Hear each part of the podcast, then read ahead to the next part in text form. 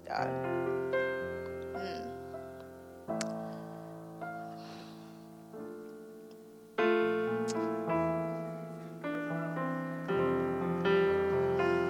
Isn't he just so good? Isn't he just so good? Oh Lord, we thank you. Jesus, we lift you up for your goodness, for your kindness towards us, God.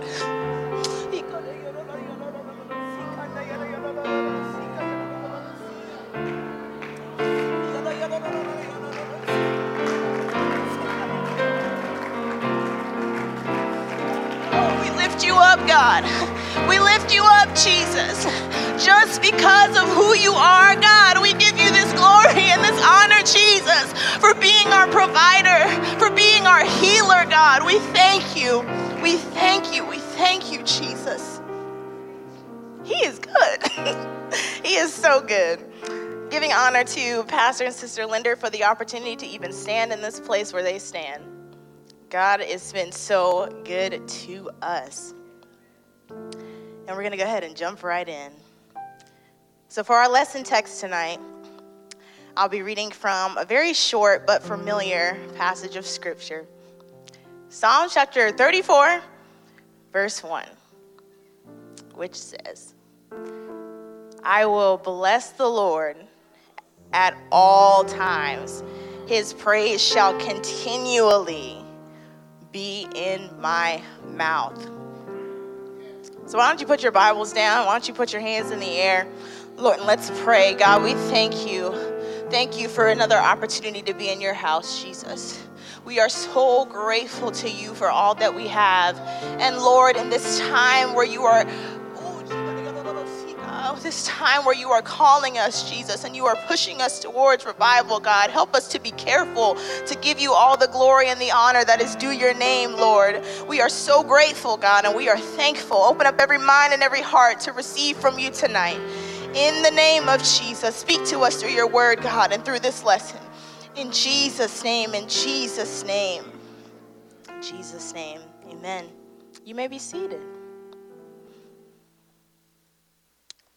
So, the title, we're going to put a title on our lesson for tonight. It's going to be Bless the Lord at all times. So fitting with that verse, right? So, last week, we learned about strength in suffering and knowing that we have a God that's going to be with us through it all and who will give us strength through it all. Amen? And what a great job Brother Ray did delivering that message to us.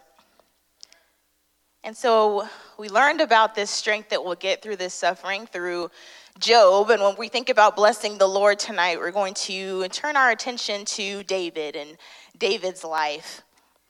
So we'll throughout the night we'll talk a little bit about some moments that David's went through. So David had a very interesting life. And for now, where we'll pick up with David is in the very early part of his life, he spent a lot of time caring for his father's sheep. He was caring for them, protecting them, watching over them, the whole nine. And in that season of his life, he learned a lot about the power of God. He come to know the power of God. And then the prophet Samuel calls for him, and he goes from just caring for sheep to be anointed to be king. And this little shepherd boy was anointed to be king of Israel. But after being anointed, he didn't go straight to the palace or straight to royalty, but he went right back to caring for the sheep. And we know David to be talented as well. So he receives another call to play music for King Saul. And now that could have easily been seen as his, his big break, right? His next step closer to the palace, to being king, to whatever all that entails. So he's in the palace as a court musician. And that favor is so tangible. And if you were David, you can probably see how easy it would be to give honor to the Lord and give bless the Lord and praise his name for that, right? You're in the palace playing music, the thing that you love to do. So at this point in David's life, he has served his father and he's also served the king. And so now his father has sent him into the valley of Elah to take food to his brothers who were soldiers in Saul's army. So we're getting close to the story that we all love. So David, little sweet, cute little David, right? He overhears this Philistine giant boasting and blaspheming the king of heaven and earth. And that just really doesn't sit right with David. And that probably wouldn't sit right with any of us, right? So this fighting spirit rises up within David, and during that time, he remembers these private victories that the Lord has given him. These private victories of killing the lion and killing the bear.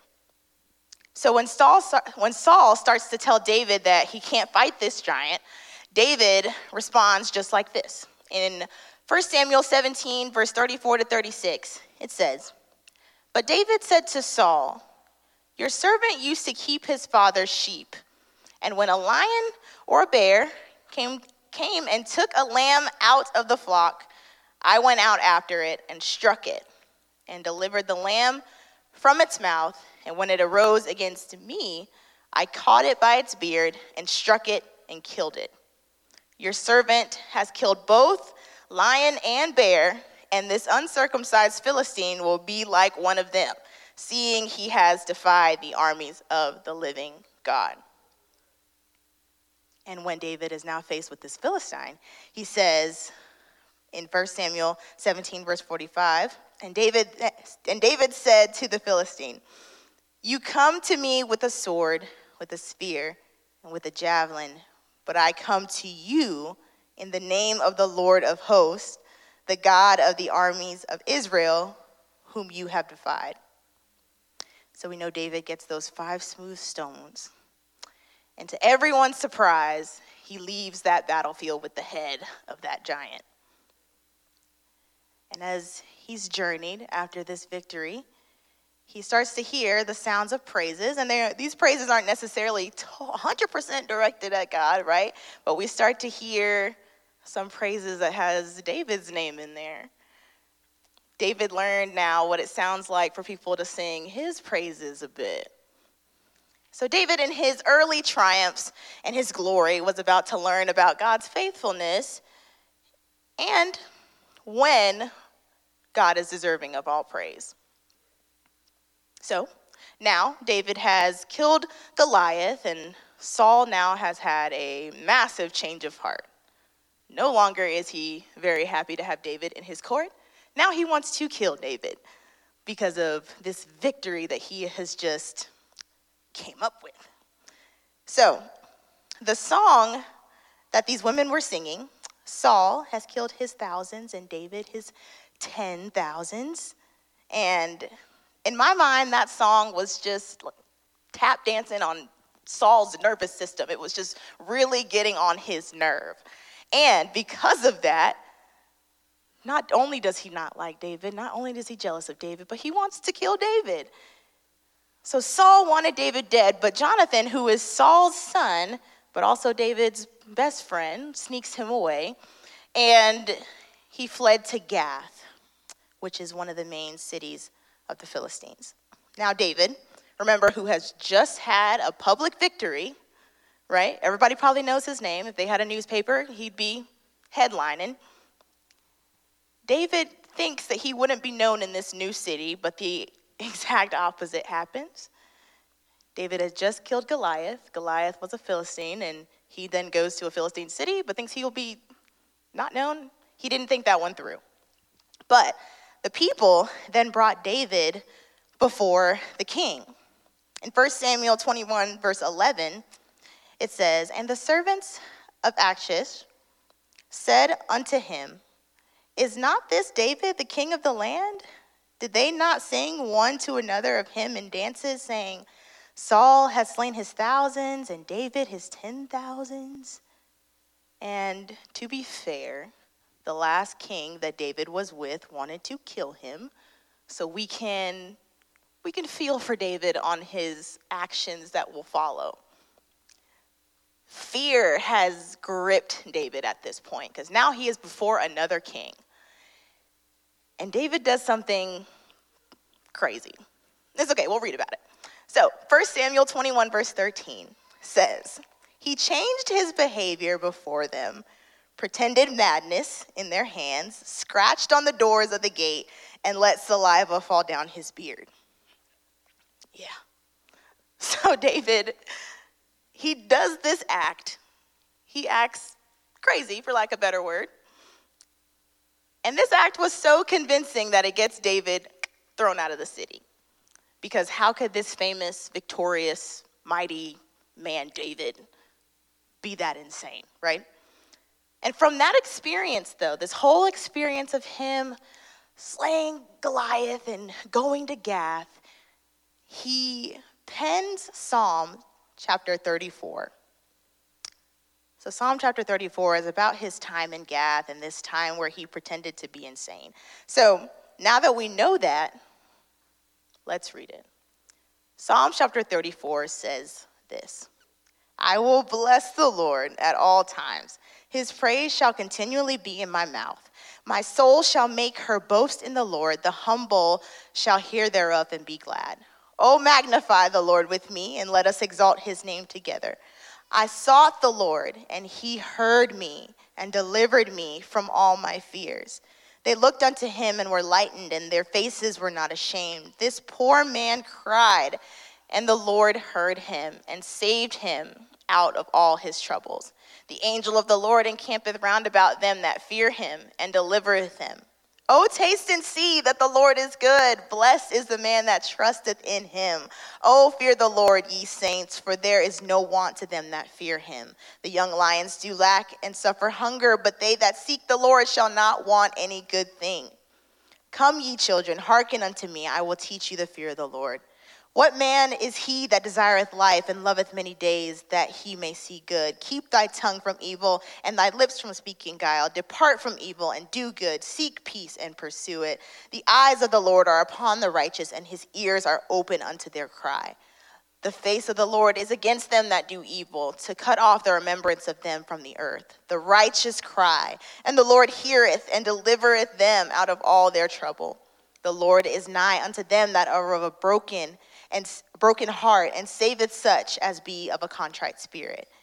Many are the afflictions of the righteous, but the Lord delivereth him out of them all. He keepeth all his bones, not one of them is broken. Evil, sl- evil shall slay the wicked, and they that hate the righteous shall be desolate.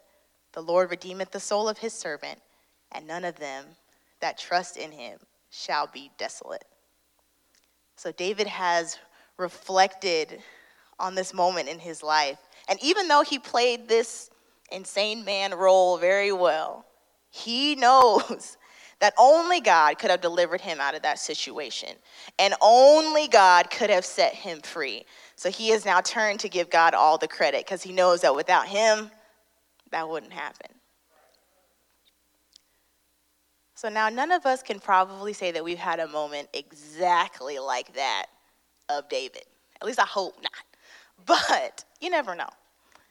But one thing that we can identify with is what it feels like feels like to be gripped by that much fear.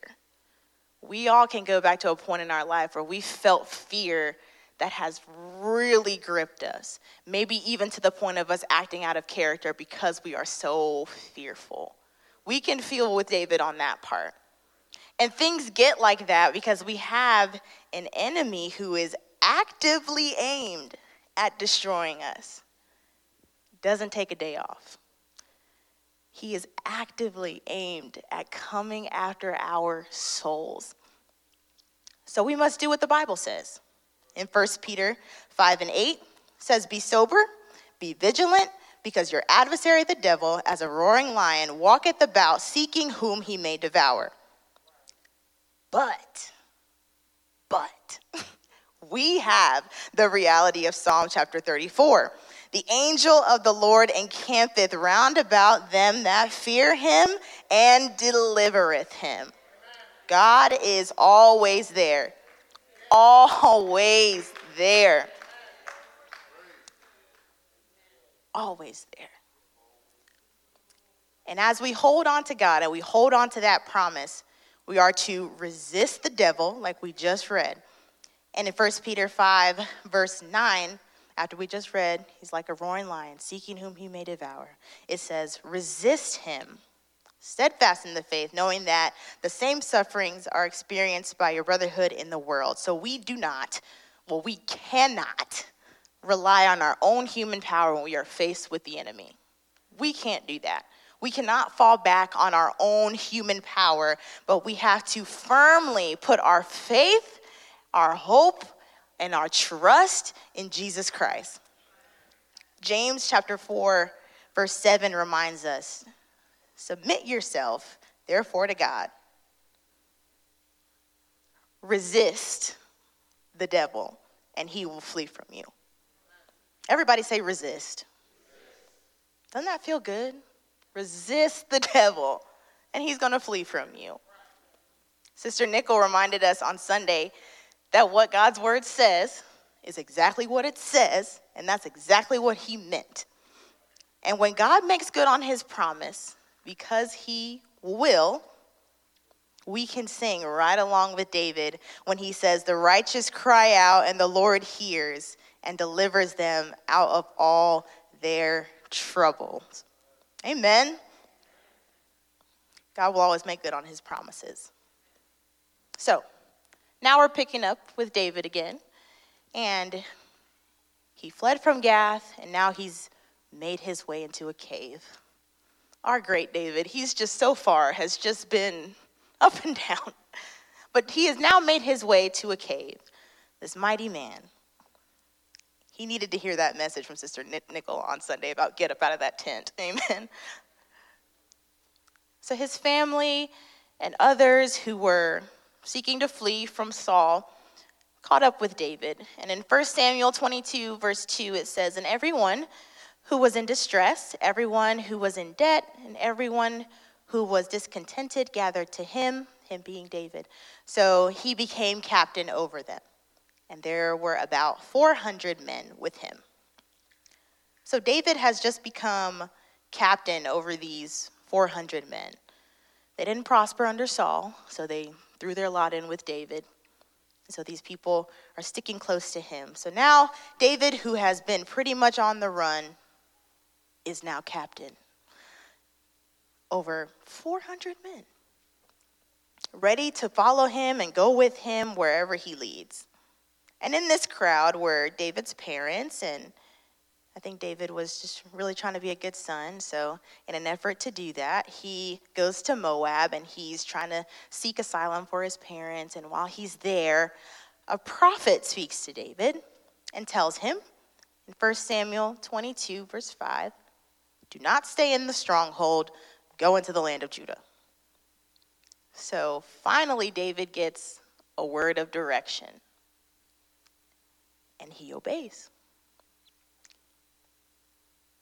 A word from the Lord can change everything.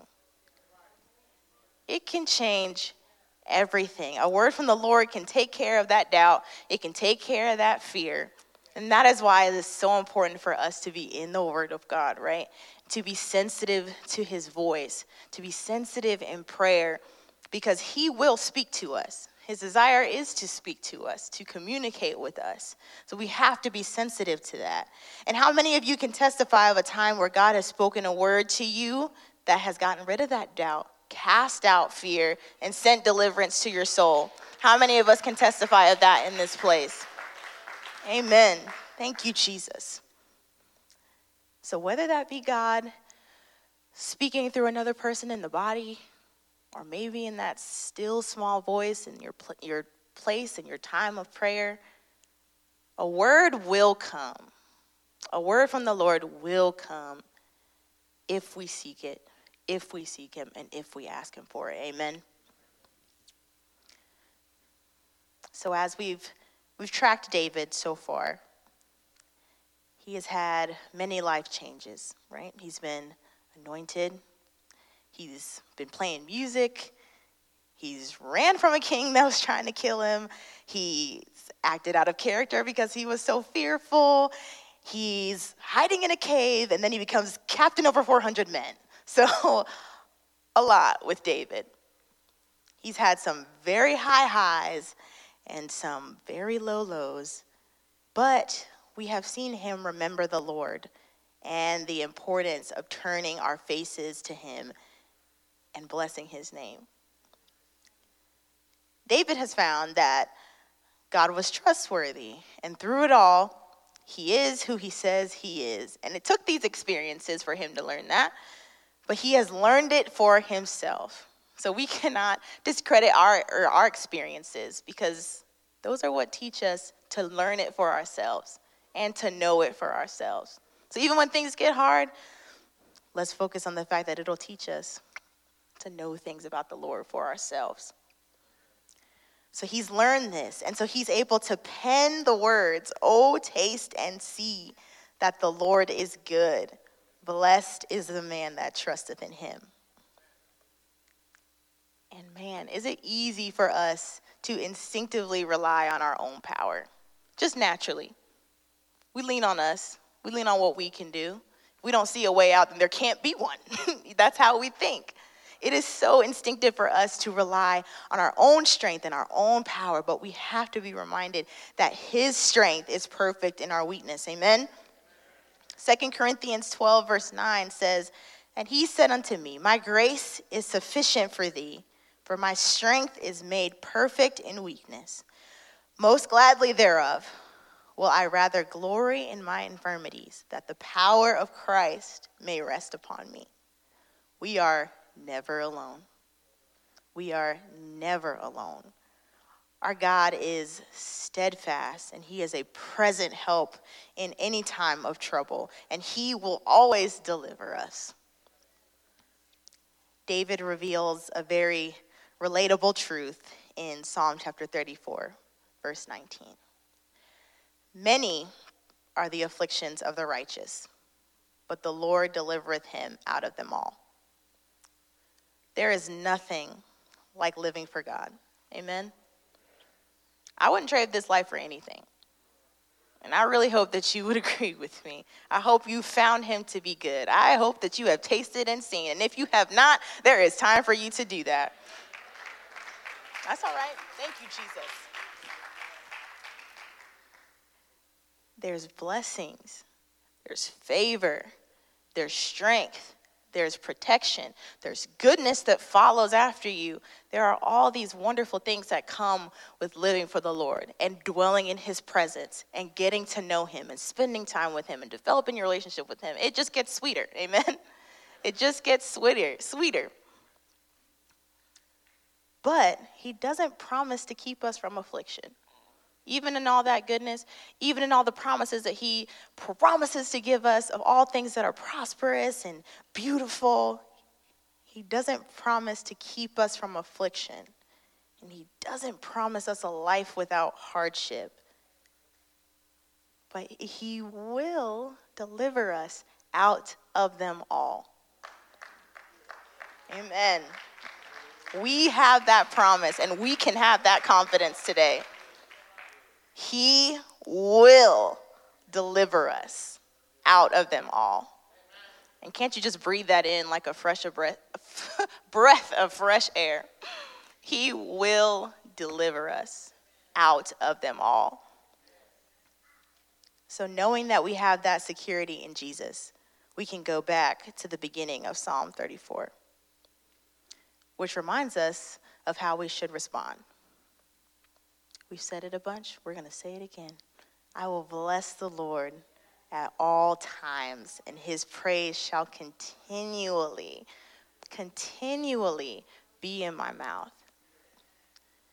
And one thing that I love about David is that there was always this sincere turning about him. He's very relatable because he's had all these highs and he's had all these lows, but he's always turned back to the Lord. He's always turned his heart and his mind and his focus back to the Lord, no matter what has come his way. David knows a lot about affliction. God doesn't promise us a life without it, and we can see that in David's life. But there was always this turning spirit about David that no matter what has happened, he can say, No, I don't appreciate what's happened. No, I don't be- appreciate a king trying to kill me. No, I don't appreciate being in a cave. No, I don't appreciate all this affliction that's going on in my life. But I'm going to turn my heart to the Lord and remember to bless his name and remember that he is a God that delivers and remember that he is a God that has always been good. That I know he's a deliverer and that I know He's faithful. Even though the affliction that I'm in doesn't really support what I know, I'm going to choose to turn my heart and my mind to the Lord and bless his name at all time. David declares it I will bless the Lord at all times. His praise will continually be in my mouth. My soul shall make her boast in the Lord. The humble shall hear thereof and be glad. And then he beckons, Oh, magnify the Lord with me. Let us exalt his name together. This praise isn't supposed to go up on occasion, it's supposed to be continual at all times, on every occasion for any other word you want to use that means all, that's what we're talking about. So maybe you're experiencing immense favor right now. Everything's going great. There's no real concern, there's no real need, there's nothing really pressing. We're living in blessing right now. Maybe that's you. I rejoice with you because if it's happening in the body, that means it's probably going to happen to us down the line. So I, I rejoice with you. And it's easy to praise God then, and it should be. When favor is flowing, when life is good, when bills are paid, when everybody's acting right, it's easy to be like, Thank you, Jesus. Life is so good. Yes, I can praise you. Yes, I can pray with you. Whatever you need. Yes. But maybe you're on the affliction side of things tonight. And maybe joy isn't the first thing that's coming to your mind. Maybe it's worry. Maybe it's fear. Maybe it's confusion. Maybe that's the side that we're on tonight. But what do we do then? We praise the Lord for his faithfulness. We turn back to the things about God that we know. God, I know that you're a deliverer. God, I know that you're a healer. God, I know that you're going to make a way. God, I know that you're a provider we turn our hearts to the things about God that we know. Even when your situation doesn't match up with the things that you know about God, you always turn and you always fall back on the things about God that you know. Our core, pro, our core programming is what I'm going to call this the natural thing that we always fall back on if you're naturally a social person, that's what your core programming is. That's the thing that you're always going to fall back to, right? But when it comes to God and when it comes to the things of God and when it comes to life, when things just really don't match up, we have to go back to our core programming when it comes to the Lord. All the things about God that we know, all the things that our Bible tells us that He is, we fall back on that. Amen? And that's not easy. Entirely not easy. And sometimes, if we're being very honest, it's a very painful thing to do. When you're living in a moment of affliction, it's painful to say, Lord, I give you praise anyways. Lord, I thank you anyways. God, I, I bless your name anyways. I don't see how this is going to work, and I'm honestly really upset about it, but God, I'm going to bless your name anyways. Has anyone ever had to do that? You know how painful that is. You know how much that can hurt. But it's a choice that we make. It's a choice that we make to continually bless the Lord at all times. So we see throughout David's life that he's experienced God's faithfulness in affliction, which becomes the foundation for his life of praise. It comes the foundation of how he can beckon us to say, Oh, taste and see it that the Lord is good. Because all these things have become the foundation for that. And if you can stand with me as the musicians come.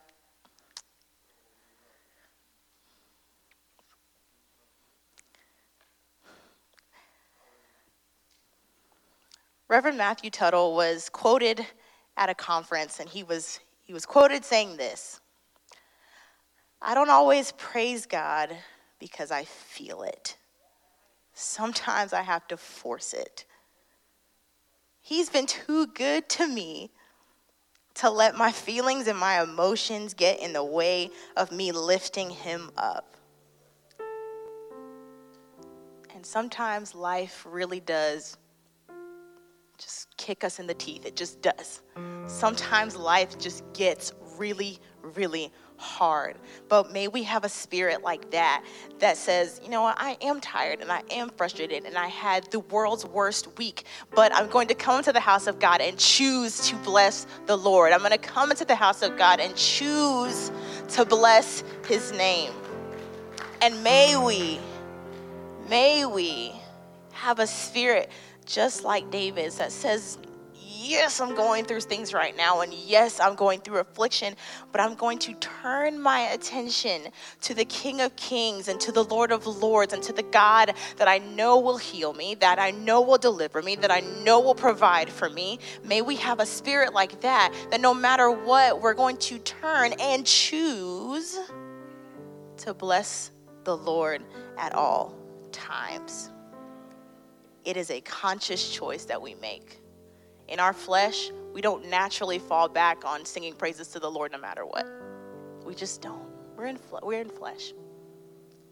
It is a conscious choice that we have to make to bless Him at all times, good and bad.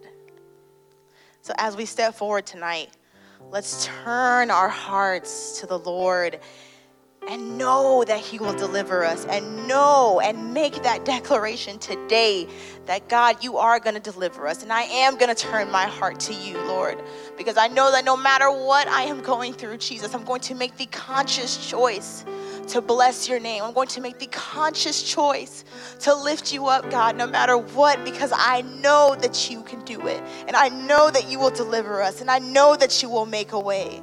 God, we thank you, Jesus, and we bless name.